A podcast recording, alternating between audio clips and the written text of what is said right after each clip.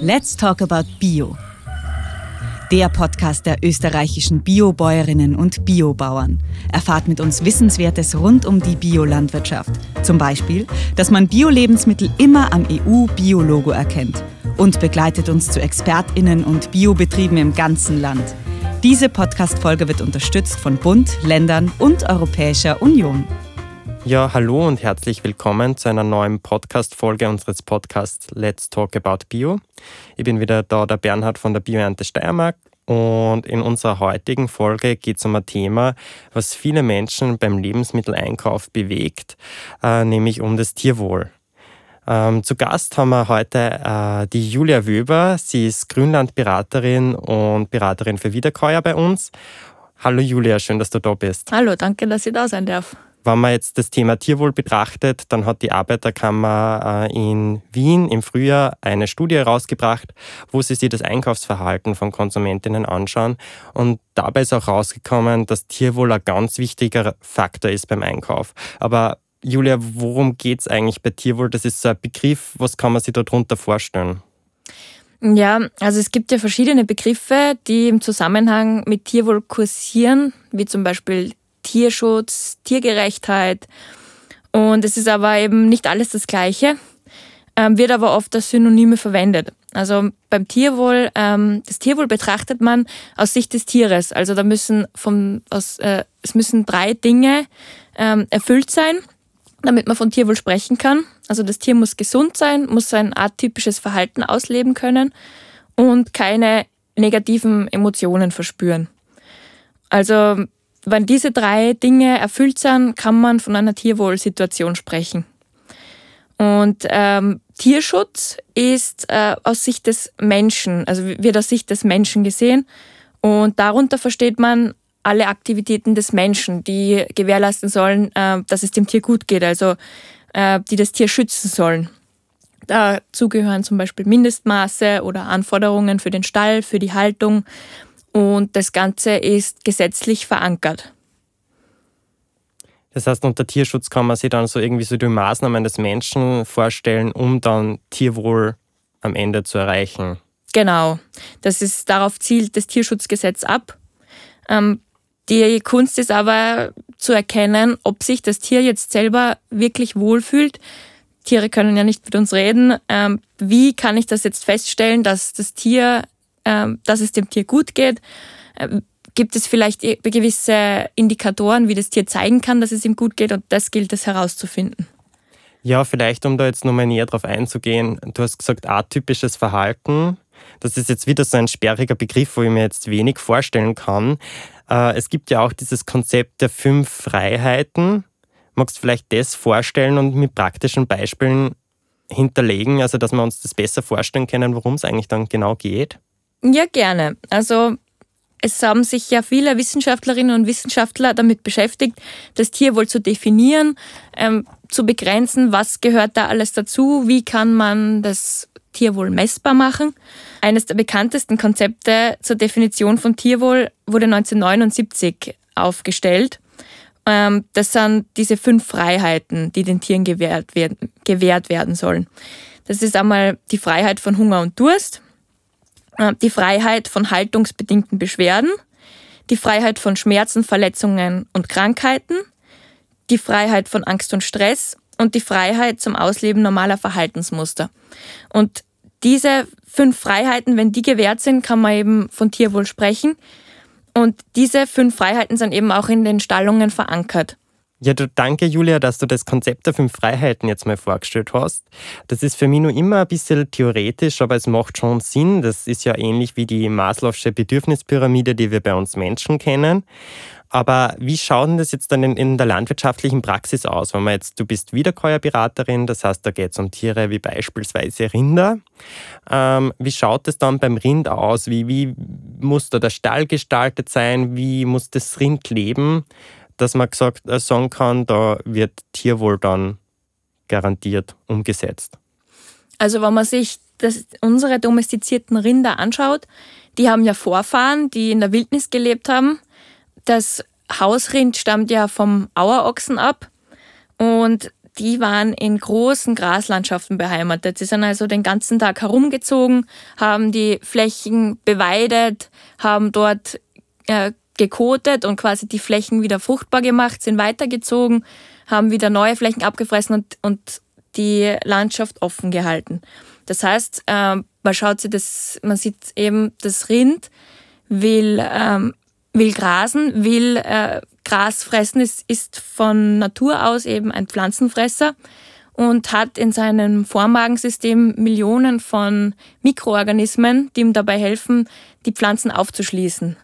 Und das ist eben, das unterscheidet ein Wiederkäuer von einem Tier oder auch Menschen mit nur einem Magen, dass sie Zellulose verdauen können, also die Pflanzenfaser.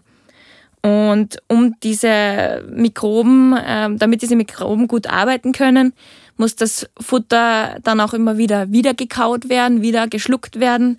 Der Speichel, den die Rinder produzieren dabei, der ist, der wirkt basisch. Das heißt, der puffert dieses ganze, dieses ganze Ökosystem in diesem Pansen ab und macht, dass das Ganze funktioniert. Und die Rinderarmee macht dieses Bedürfnis wiederzukäuen und brauchen das schlussendlich auch, damit sie gesund bleiben. Das heißt also, ein wichtiger Bestandteil wäre jetzt die, die, die Fütterung, die artgerechte Fütterung, dass sie Gras, Heu, Silage zum Fressen bekommen, also Raufaserfutter oder Futter mit hohem Raufaseranteil heißt es dann, oder? Bei der Biotierhaltung ist es zum Beispiel verpflichtet, dass ein hoher Anteil der, der, der Ration, die das Tier pro Tag kriegt, aus Raufutter besteht. Das heißt, dass dieses natürliche, diese natürliche Funktion der Vormägen funktioniert.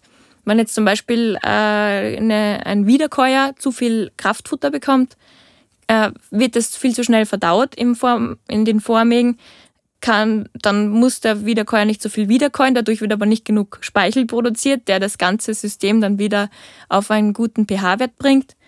Und der Pansen übersäuert und dann kommt es zu Stoffwechselproblemen, Blähungen und so weiter.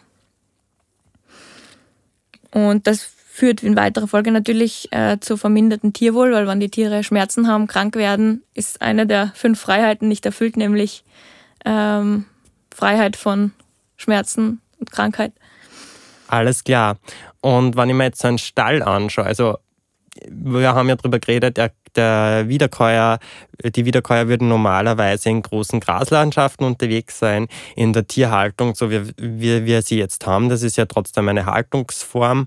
Ähm, wie muss man jetzt da den Stall gestalten, dass man jetzt dieses Verhalten, das sie normalerweise an den Tag legen würden, abdecken kann, so gut wie es geht? Wichtig ist, dass sie ihre Funktionsbereiche trennen können. Also sie haben einen, sie wollen eine weiche Liegefläche, weil es sind große Tiere mit, ähm, wenn, wenn sich so ein Tier niederlegen will, dann kommen ja große äh, Belastungen auf die Gelenke beim, während dem Abliegevorgang, aber auch während das Tier liegt. Das heißt, dass die Liegefläche muss wirklich weich genug sein, dass man dem Tier ein bequemes Liegen ermöglicht, denn das Wiederkäuen nimmt ja sehr viel Zeit äh, des Tages in Anspruch und wird gerne im Liegen durchgeführt. Und das muss einfach bequem genug sein, damit sich das Tier wohlfühlt, damit die Verdauung gut funktioniert. Das nächste ist, dass das Tier artgerecht Futter aufnehmen kann. Also wir haben jetzt eh schon von der Futterzusammensetzung gesprochen, aber auch, dass das Tier das Futter äh, in einer physiologisch angenehmen Stellung äh, aufnehmen kann. Das heißt, dass der Futtertisch, also das ist der Platz, wo wo ähm, in der landwirtschaftlichen Praxis meistens den Rindern jetzt zum Beispiel oder auch Schafen, Ziegen, was auch immer, das Futter vorgelegt wird, dass der in einer angenehmen Höhe ist, dass das Tier einfach angenehm fressen kann. Und äh, wenn man sich jetzt zum Beispiel anschaut, in der Biotierhaltung ist Weide für Wiederkäuer verpflichtend und die kommt natürlich dieser ursprünglichen Landschaft, dieser weiten Graslandschaft, wo die Vorfahren des Rindes gelebt haben, am allernächsten, weil so kann das Tier die Nahrung am artgemäßesten aufnehmen. Du sprichst jetzt Weide an, weil es gibt ja den Begriff Auslauf und Weide. Und mit beiden wird eigentlich in der Werbung gearbeitet. Was ist denn da der Unterschied, Julia? Der Unterschied ist folgender. Auslauf bezeichnet einfach einen, einen Zugang ins Freigelände. Also dass die Tiere hinaus können, dass sie frische Luft haben, Außenreize, Außenklimareize, Da, äh, ein Auslauf ist meistens befestigt, damit die Ausscheidungen gesammelt werden können, nicht in den Untergrund äh, oder ins, ins ausgewaschen werden, zum Beispiel ins Grundwasser. Und ähm, es ist eben so, dass in der, in der, Schwein, in der Bio-Schweinehaltung zum Beispiel oder auch in der Bio-Hühnerhaltung, da ist eben ein Zugang zu Freigelände gefordert. Und bei den Schweinen ist es dann meistens ein Auslauf, ein befestigter Auslauf, dass die Tiere einfach hinaus können, frische Luft bekommen. Bei Wiederkäuern oder Pflanzenfressern ist eine Weide vorgeschrieben. Weide ist einfach ein, eine mit Gras bewachsene Fläche und die dient der Futteraufnahme. Und Weide kann nicht das ganze Jahr über von den Tieren besucht werden in Österreich, weil wir ja eine vegetationsfreie Zeit haben. Also im Winter wächst ja kein Gras. Das heißt, wenn man die Tiere dann auf die Weide lassen würde, würden sie alles kaputt treten, abfressen es würde aber nichts mehr nachwachsen. Das heißt, das würde die Weide zerstören. Das heißt, Weide äh, findet während der Vegetationsperiode statt, also in Österreich meist je nach Höhenlage von April bis Ende Oktober. Ähm, und Auslauf kann aber auch das ganze Jahr gewährt werden. Also dadurch, dass er befestigt ist, ist er quasi wetterfest und bietet den Tieren auch im Winter Frischluft. Ja, danke dir. Jetzt ist mir dieses Thema dann auch ein bisschen klarer. Ähm, was mich dann auch noch interessieren würde, ein bisschen, ähm, wir haben jetzt über die unterschiedlichen Zonen schon geredet. Ähm, müssen die auch irgendwie speziell gestaltet sein? Du hast gesagt, ähm, die Kühe brauchen einen Liegebereich, der muss weich sein. Ist das auch ein Thema in der Biolandwirtschaft, dass da geregelt wird, wie alles ähm, dann auszugestalten ist, dass da das Tierwohl passt? Genau, es gibt festgesetzte EU-Richtlinien, die die Tierhaltung im, in der Biolandwirtschaft regeln. Die sind eben mit Platzansprüchen, aber auch zum Beispiel mit der Verpflichtung zum Einstreuen der Liegefläche ähm, bei Wiederkäuern zum Beispiel ähm, festgeschrieben. Nur weil jetzt zum Beispiel eine Kuh im Laufstall steht, heißt das nicht, dass sie sich auch artgemäß äh, bewegen kann.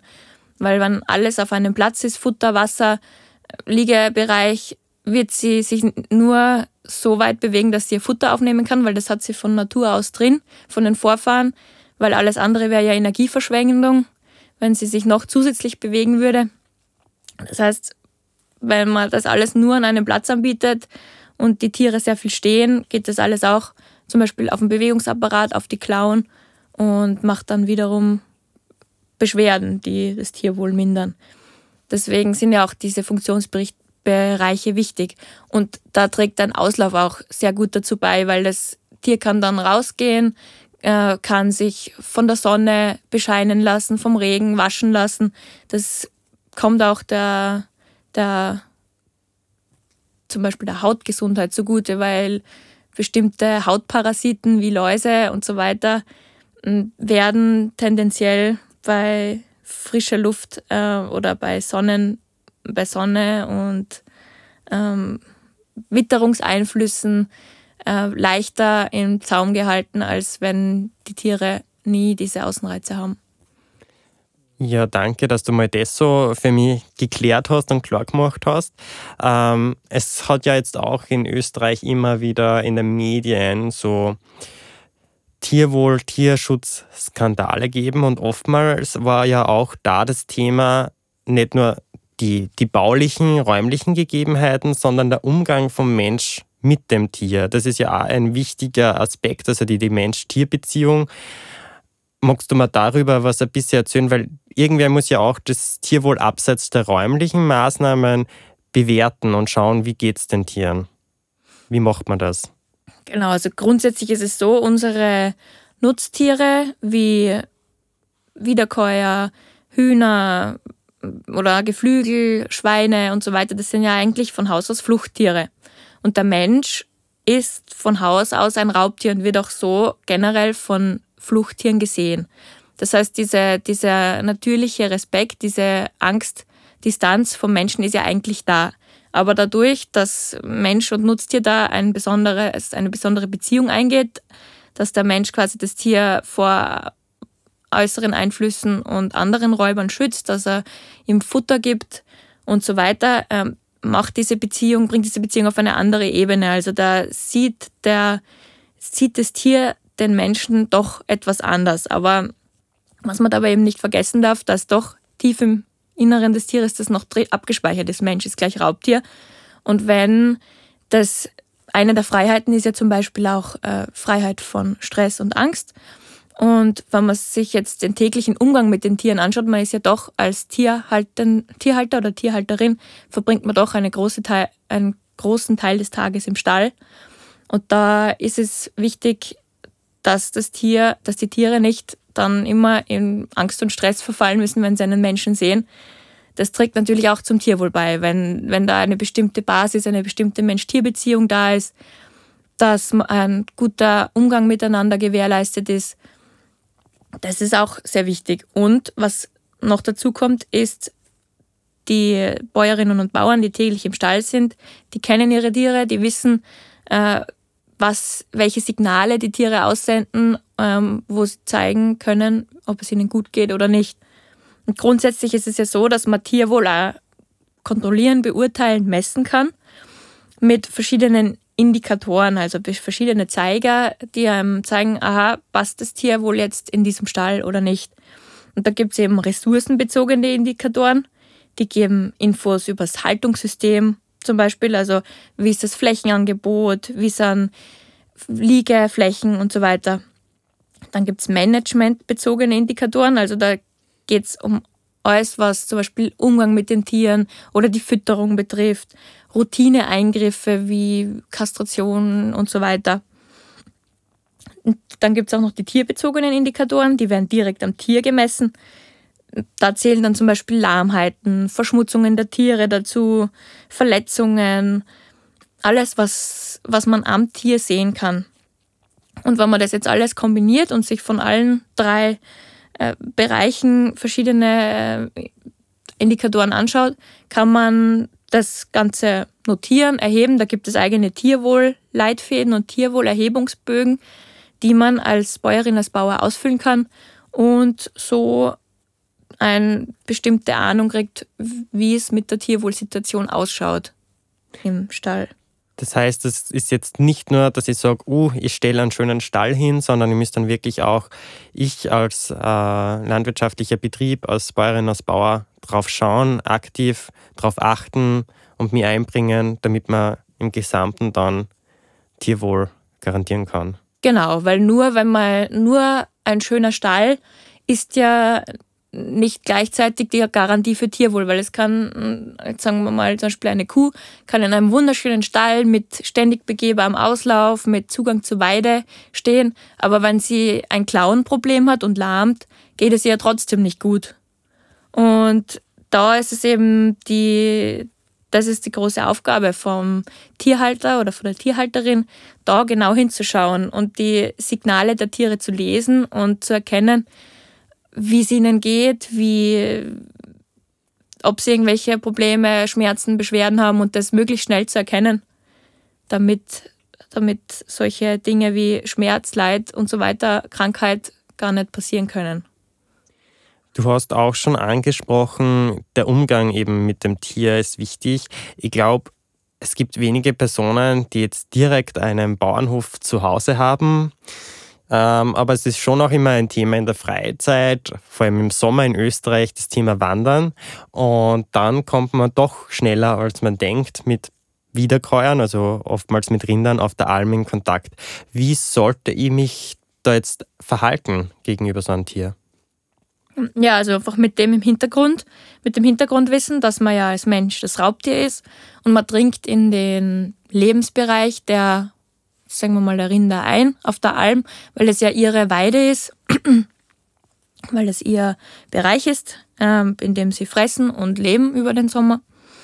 Und dass man dem Ganzen einfach mit Respekt begegnet. Das sind große Tiere und ähm, Fluchttiere von der Tendenz her. Das heißt, man sollte auf den Wegen bleiben, wenn der Weg blockiert wird durch eine Rinderherde, die dort liegt, zum Beispiel schauen, dass man das möglichst großräumig umgehen kann, dass man generell Rinderherden großräumig ausweicht, dass man vor allem bei Mutterkühen sehr aufpasst, weil die ihre Kälber verteidigen und da kommt es eben zu den meisten Problemen, dass man, wenn es möglich ist, Hunde daheim lässt und nicht auf die Alm mitnimmt, wenn, wenn man weiß, dass Weiden durchquert werden. Oder dass man sie an die kurze Leine nimmt und im Falle eines Angriffs wirklich sofort von der Leine lässt und schaut, dass man sich selbst rettet. Ja, und einfach immer den Tieren mit Respekt begegnet. Das ist einfach das Wichtigste. Langsame Bewegungen, auf keinen Fall füttern, auf keinen Fall angreifen, streicheln, versuchen Selfies oder Fotos zu machen damit. Einfach, man ist Tiergast auf der Alm und mit dieser Einstellung sollte es eigentlich keine Probleme geben. Ja, danke. Jetzt haben wir auch eine kleine Guideline für den Sommerurlaub wieder erhalten. Wir haben jetzt eigentlich schon sehr viel über Tierwohl erfahren und immer wieder auch ähm, das Thema Bio angesprochen. Kann man jetzt sagen, Bio garantiert hohes Tierwohl? Ja, also wenn man sich die Bio-Richtlinien anschaut, sind da doch sehr viele Vorgaben drin verankert, die zu, sehr wesentlich zum Tierwohl beitragen. Also wenn man sich einerseits das höhere Platzangebot anschaut, den Zugang zu Freigelände bzw. Weide bei Pflanzenfressern, die ähm, bestimmte Verbote von Eingriffen, wie zum Beispiel bei Ferkeln das Schwanzkubieren oder das Zähne abschleifen, mm, dass Eingriffe wie Kastrationen oder Enthornungen nur mit äh, Betäubung Schmerzausschaltung und Schmerzbehandlung erfolgen und zum Beispiel die artgerechte Fütterung. Okay, das heißt, bei Bio haben wir jetzt nicht nur eben dieses Thema, es ist eine umweltschonende, klimafreundliche Produktionsweise, sondern auch den Aspekt Tierwohl eigentlich in den EU-Bio-Richtlinien verankert. Was mich jetzt aber trotzdem noch interessieren würde, du hast jetzt das Thema Schwein angesprochen, Schwanzkopieren Co. Warum macht man das eigentlich? Ja, da sind wir wieder bei dem Thema, wo kommen die Vorfahren des Tieres her? Und beim Schwein ist das eben das Wildschwein. Und wenn man sich die Lebensweise von Wildschweinen anschaut, die sind eigentlich den Großteil des Tages damit beschäftigt, Futter zu suchen, indem sie in der Erde wühlen und nach Wurzeln, Insekten und so weiter graben. Und wenn man sich die Mindesthaltungsanforderungen für Schweine in der Landwirtschaft anschaut, dann sind das Vollspaltensysteme, das heißt, die Tiere werden auf Betonspaltenböden gehalten und dort der Vorteil an, an Vollspaltensystemen ist eben der, dass die Tiere koten und treten diesen Kot selbst nach unten ins, in das Mist- oder Güllelager. Und dadurch entsteht wenig Arbeit für den Tierhalter, die Tierhalterin. Und das führt natürlich wieder zu geringeren Kosten des Fleisches dann im Handel für den Konsumenten, die Konsumentin. Was aber da das Problem ist, es gibt dann äh, einfach kaum Möglichkeit für das Schwein, diese Verhaltensweise, diesen, diesen, diesen dringenden Drang, etwas zu bewühlen, ähm, Futter zu suchen, auszuüben, weil das Futter wird in einem Trog serviert. Das heißt, die Futteraufnahme ist innerhalb kurzer Zeit ähm, des Tages erledigt und den Rest der Zeit wissen die Schweine nicht, was sie tun sollen. Es gibt natürlich schon Beschäftigungsmaterial, aber das kann einfach nicht dieses extreme Bedürfnis zu wühlen, zu suchen, befriedigen. Und dann kommt es oft dazu, dass die Tiere dann anfangen, sich gegenseitig zu beknabbern und dann müssen oft Schwänze die Ringelschwänze der Kollegen dafür herhalten. Und wenn dann einmal der Schwanz angebissen wurde, dann fängt das Bluten an. Dann ist natürlich der, das Interesse noch mehr geweckt, weil Schweine, man darf nicht vergessen, Schweine sind eigentlich Allesfresser. Sie fressen in freier Wildbahn auch einmal eine Maus, wenn sie sie erwischen. Also Fleisch würde ihnen gut schmecken. Und wenn jetzt der, äh, der Schwanz des Buchtenkollegen aufgebissen ist, ist der natürlich ein interessantes Spielzeug. Und das ist natürlich dann auch wieder ein großer Tierwohlfaktor, das, das verursacht Schmerzen für die Artgenossen und deswegen wird es routinemäßig so gemacht, dass die Schwänze kopiert, also gekürzt werden, gleich nach der Geburt und dieses das Interesse dann nicht so groß ist äh, auf diese für andere Buchtengenossen auf den Schwänzen der Artgenossen herumzuknabbern. Und Aber bei Bio ist das ja dann nicht der Fall. Da werden die Schweine nicht kopiert. Warum genau. ist das wie, wie schafft es Bio dann? Beim Bio es kommt noch dazu, was ich eben vorher noch nicht gesagt habe, Schweine haben außerdem, sind sehr reinliche Tiere, obwohl es ja oft heißt, ähm, man ist ein Schwein, wenn man eben unrein ist. In Wirklichkeit sind aber Schweine extrem reinlich. Sie haben das Bedürfnis, dass sie ihren Liegeplatz von ihrem Kotplatz und ihrem Fressplatz Platz trennen, dass das alles getrennte Bereiche sind. Und gleichzeitig eben dieses Wühlbedürfnis kommt auch noch dazu. Und im Biolandbau ist es eben vorgeschrieben, dass auf der einen Seite diese Bereiche getrennt werden. Das heißt, das Schwein kann sich aussuchen, kann es jetzt in seiner eingestreuten Liegefläche liegen oder geht es fressen, geht es koten und gleichzeitig hat es Einstreumaterial zur Verfügung, in dem es sein Wühlbedürfnis ausleben kann. Was noch dazu kommt, es hat mehr Platz in seiner Bucht, also es sind weniger Artgenossen auf der gleichen Fläche. Dadurch teilt sich diese Aufmerksamkeit auf. Es gibt viel mehr andere Reize für das Schwein, dass es nicht so leicht auf die Idee kommt, seine Artgenossen zu beknabbern. Und das ist eben das, die Essenz darin und auch der Grund, warum in der Bio-Schweinehaltung das im Idealfall eben überhaupt nicht notwendig ist, weil einfach die Tiere gar nicht auf die Idee kommen, diese Verhaltensstörung zu entwickeln. Ja, danke, alles klar, jetzt verstehe ich das ein bisschen mehr. Ähm, und du hast ja auch schon das Thema Preis angesprochen. Wenn wir in den Supermarkt schauen, dann ist ja Schweinefleisch oft sehr, sehr günstig.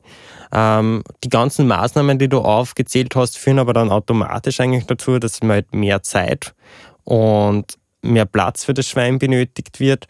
Und das äußert sich auch im Preis. Und das ist natürlich auch ein wichtiger Faktor, wo ich jetzt im Supermarkt mich aktiv für Tierwohl entscheiden kann. Ähm, diese ganzen Maßnahmen sind wichtig, aber sie haben halt dann auch einen Mehrpreis. Und das sieht man dann vielleicht bei Schwein auch. Also der Absatz von Bioschweinefleisch sind wir, glaube ich, bei 3% im Moment in Österreich. Und da ist natürlich Luft nach oben und auch im äh, konventionellen Bereich gibt es ja dann jetzt schon in vielen äh, Bereichen Tierwohlzeichen, Tierwohlsiegel, die quasi einen Schritt weitergehen und Maßnahmen setzen. Ähm, und da ist es halt auch wichtig, wenn einem Tierwohl wichtig ist, dann auch zu so einem Produkt zum Greifen, das Tierwohl in einer Form garantiert. Ob es jetzt das Bioprodukt ist oder ein konventionelles Produkt, wo jetzt auch schon mehr drauf geschaut wird. Ähm, müssen wir natürlich genau darauf achten, wofür das Siegel steht. Es gibt zum Beispiel diese Tierwohl-Garantiert-Siegel, diese blauen Siegel, die man ähm, beispielsweise auf Zurück zum Ursprung-Produkten findet. Und da kann man auf der Website ganz klar nachlesen und die Richtlinien downloaden, was es für das jeweilige Tier und für den jeweiligen Bereich braucht, weil wir haben ja drüber gesprochen, für jedes Tier schaut ja dann Tierwohl anders aus, die Maßnahmen, die ich setzen muss, weil es auch aus einem anderen Lebensraum ein anders natürliches Verhalten hat und deshalb braucht es da dann wieder eigene Richtlinien. Deshalb kann man jetzt nicht automatisch eine, einen einfachen Leitfaden hergeben, man muss sich das eben für jedes Tier anschauen, oder? Genau, also es ist wirklich komplett artspezifisch. Es hat jedes Tier andere Anforderungen. Während zum Beispiel das Schwein, wie ich wie bereits gesagt habe, äh, extrem auftrennt zwischen Liegebereich, Kotbereich, Fressbereich, ist beim Rind das einfach aus der Evolution her gar nicht so das Thema, weil ein Rind ist eben gewöhnt, es in den großen Graslandschaften, frisst es, dort kotet es, dann zieht es weiter. Das heißt, es muss keinen Kotplatz anlegen. Und das ist eben auch das, was im, im Stall dann die Herausforderung ist, dass, dass die Liegeflächen dann eben nicht verschmutzt werden, weil dem Rind ist es dann egal, das denkt jetzt nicht so drüber nach, ob es jetzt eine Liegefläche verschmutzt oder nicht. Das sind wieder andere Herausforderungen als beim Schwein, was natürlicherweise seine Liegefläche ja sauber halten würde, wenn es die Gelegenheit dazu hat. Dann, Julia, würde ich vielleicht auch schon zu unseren persönlichen Fragen kommen. Nämlich als erstes würde mich mal interessieren, worauf legst du jetzt Wert, wenn du beispielsweise im Supermarkt oder auch in der Direktvermarktung tierische Produkte kaufst? Worauf schaust du da? Ja, am liebsten ist es mir natürlich, wenn ich persönlich meine tierischen Produkte der, aus der Direktvermarktung direkt beim Bauern, bei der Bäuerin kaufen kann, weil da weiß ich die Haltungsbedingungen, da sehe ich das vor Ort und kann das auch ein bisschen beurteilen, wie es da mit dem Tier wohl ausschaut. Im Supermarkt ist natürlich da eine gewisse Anonymität vorhanden. Da orientiere ich mich dann eher an Zertifikaten und Gütesiegeln. Da schaue ich dann zum Beispiel aufs EU-Bio-Logo, weil ich weiß, dass da bestimmte Richtlinien eingehalten werden und dass das auch zertifiziert ist, dass das jährlich kontrolliert wird und einem bestimmten Standard entspricht. Also Tierwohlsiegel. Natürlich, wenn ich ein Tierwohlsiegel sehe, was ich gar nicht kenne, dann mache ich mich schlau im Internet, schaue mir an, was bedeutet das fürs Tier, wie wird das gehalten und nach dem Schema kaufe ich eigentlich ein. Okay, also du schaust da wirklich aktiv drauf, wie schaut das Tierwohl in der Praxis aus. Jetzt haben wir vielleicht auch einen kleinen Leitfaden, einen kleinen Einblick mal gegeben, worauf man selber schauen kann, wenn man jetzt auf einen landwirtschaftlichen Betrieb ist, als Konsumentin, als Konsument und den Stall und den Lebensbereich der Tiere sieht. Bei Bio ist es natürlich auch ein wichtiges Thema, dass die Bio Tiere primär mit hofeigenem Futtermittel gefüttert werden, das auch ein Biofuttermittel sein muss. Ähm, das heißt, es ist auch garantiert gentechnikfrei. Das kann man dann natürlich nur dazu geben und mit, ähm, also den uns, das kann man natürlich jetzt auch noch als Aspekt beachten. Ähm, wo glaubst du eigentlich, du hast jetzt, äh, wir haben jetzt schon ein bisschen so den Einblick gekriegt, Rinder, Schwein, ganz wenig Geflügel. Wo glaubst du, dass sich das Tierwohl eigentlich hinentwickelt? Ist es jetzt ein Trend nach oben, dass das verstärkt umgesetzt wird in der Landwirtschaft und ist es in alle Bereiche gleich? Ja, meiner Meinung nach wird Tierwohl generell immer mehr an Bedeutung gewinnen, auch für die Konsumentinnen und Konsumenten, weil es war eben jetzt lange Zeit nur das Thema möglichst viel Essen produzieren, dass jeder satt wird, dass genug da ist für alle und zu erschwinglichen Preisen. Aber jetzt, wenn der Wohlstand steigt, wird die Frage nach, wo kommt mein Essen her, immer größer. Und da wird halt dann genauer hingeschaut, wie, wie geht es den Tieren. Gleichzeitig verliert die Bevölkerung auch immer mehr den Bezug zur Landwirtschaft. Es gibt äh, tendenziell immer weniger Leute, die schon einmal überhaupt auf einem Bauernhof waren oder Bezug zu einem haben. Und dadurch verliert sich auch das, die Kenntnis darüber, wie Tiere gehalten werden, wie das überhaupt ausschaut, die Haltungsform und auch was Tiere benötigen, um sich wohlzufühlen. Und da geht es einfach darum, dass, dass, dass da die, die Aufklärung da ist, dass der Konsument, die Konsumentin im Geschäft weiß, wenn ich jetzt das Billigschnitzel kaufe, dann ist das Tier so und so gehalten. Wenn ich jetzt das teure Bio-Schnitzel kaufe, dann weiß ich aber, was es für das Tier dann, für die Lebensqualität des Tieres be bedeutet. Und dann kann man sich auch vielleicht eher entscheiden, was einem wichtiger ist. Ja, Julia, du hast jetzt gesagt, wir haben immer weniger Bezug zur Landwirtschaft. Ähm, es sind ja auch immer weniger Menschen direkt in der Landwirtschaft tätig in Österreich. Ähm, wenn man aber jetzt Richtung Tierhaltung geht und ein bisschen nachdenkt, dann gibt es ja in Österreich trotzdem sehr viele Menschen eigentlich, die Tiere halten und man als Tierhalter bezeichnen könnte, oder? Genau, also es wird von Tierwohl eigentlich immer nur in Zusammenhang mit Nutztieren, mit äh, Lebensmittelproduktion, mit, eben mit der Nutztierhaltung gesprochen, Bäuerinnen und Bauern als Tierhalterinnen und Tierhalter. Aber im Grunde genommen sind auch die Heimtierhalter, äh, müssen sich auch die Heimtierhalter mit der Frage beschäftigen, geht es meinem Tier gut? Weil im Grunde genommen, wenn ich das jetzt einmal so sagen darf, ist jedes Tier, was sich der Mensch hält, ein Nutztier, weil die einen halten sich äh, ein, ein Huhn, also Hühner zum Eierlegen, die anderen halten sich eine Katze zum Mäusefangen, aber auch das Meerschweinchen oder das Kaninchen äh, ist ja eigentlich dient der Belustigung des Menschen und ist, hat so quasi einen Nutzen. Und wenn wir schon die Tiere besitzen, ist es ja eigentlich unsere Aufgabe als Tierhalterinnen und Tierhaltern, ihnen ein möglichst artgerechtes Leben zu bieten.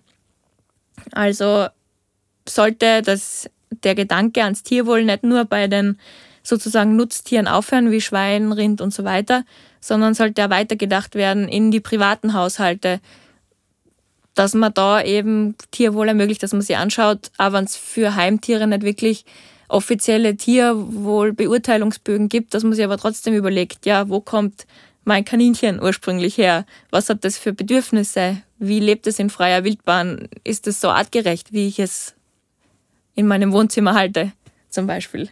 Ja, ich glaube, das ist ein ganz wichtiger Gedanke, den du da uns mitgibst. Gibt es generell noch etwas, was du an unsere Zuhörerinnen oder Zuhörer ähm, richten magst, was du mitgeben willst bei dieser Folge? Ja, grundsätzlich wird es die, die Frage oder die Verpflichtung der Gewährleistung von Tierwohl immer äh, nur an die Tierhalterinnen, an die Tierhalter oder eben an die Bäuerinnen und Bauern abgewälzt. In Wahrheit sind wir aber alles Konsumentinnen und Konsumenten, die mitentscheiden können, wie es den Tieren geht, mit unserer Kaufentscheidung. Und es gibt äh, genug Siegel, die äh, im Supermarkt erkenntlich machen, unter welchen Kriterien das Tier gehalten worden ist. Natürlich, der Preis ist unterschiedlich, aber und, und für Tierwohl muss man mehr bezahlen, weil einfach viel mehr Arbeit dahinter steckt. Aber es kann sich jede und jeder selbst überlegen, was, die, was es ihm oder ihr wert ist, dass es dem Tier, dessen Schnitzel jetzt bei mir am Teller landet und dass ich verspeise, ob mir das wert ist, dass ich vielleicht ein bisschen mehr Geld dafür ausgebe und dafür sicher sein kann, dass das Tier ein Leben gehabt hat, das, äh, wo es seine Art typischen Verhaltensmuster ausleben hat können. Ja, danke für diesen wichtigen Gedanken. Ich würde jetzt auch zum Schluss dieser Folge schon kommen und sage danke, Julia, dass du da warst. Danke, dass ihr da sein habt dürfen. Und ähm, verabschiede mich jetzt. Wir beide verabschieden uns für diese Folge und freuen uns dann schon wieder am 15. des nächsten Monats uns wieder zu hören. Ja, danke, tschüss und bis zum nächsten Mal.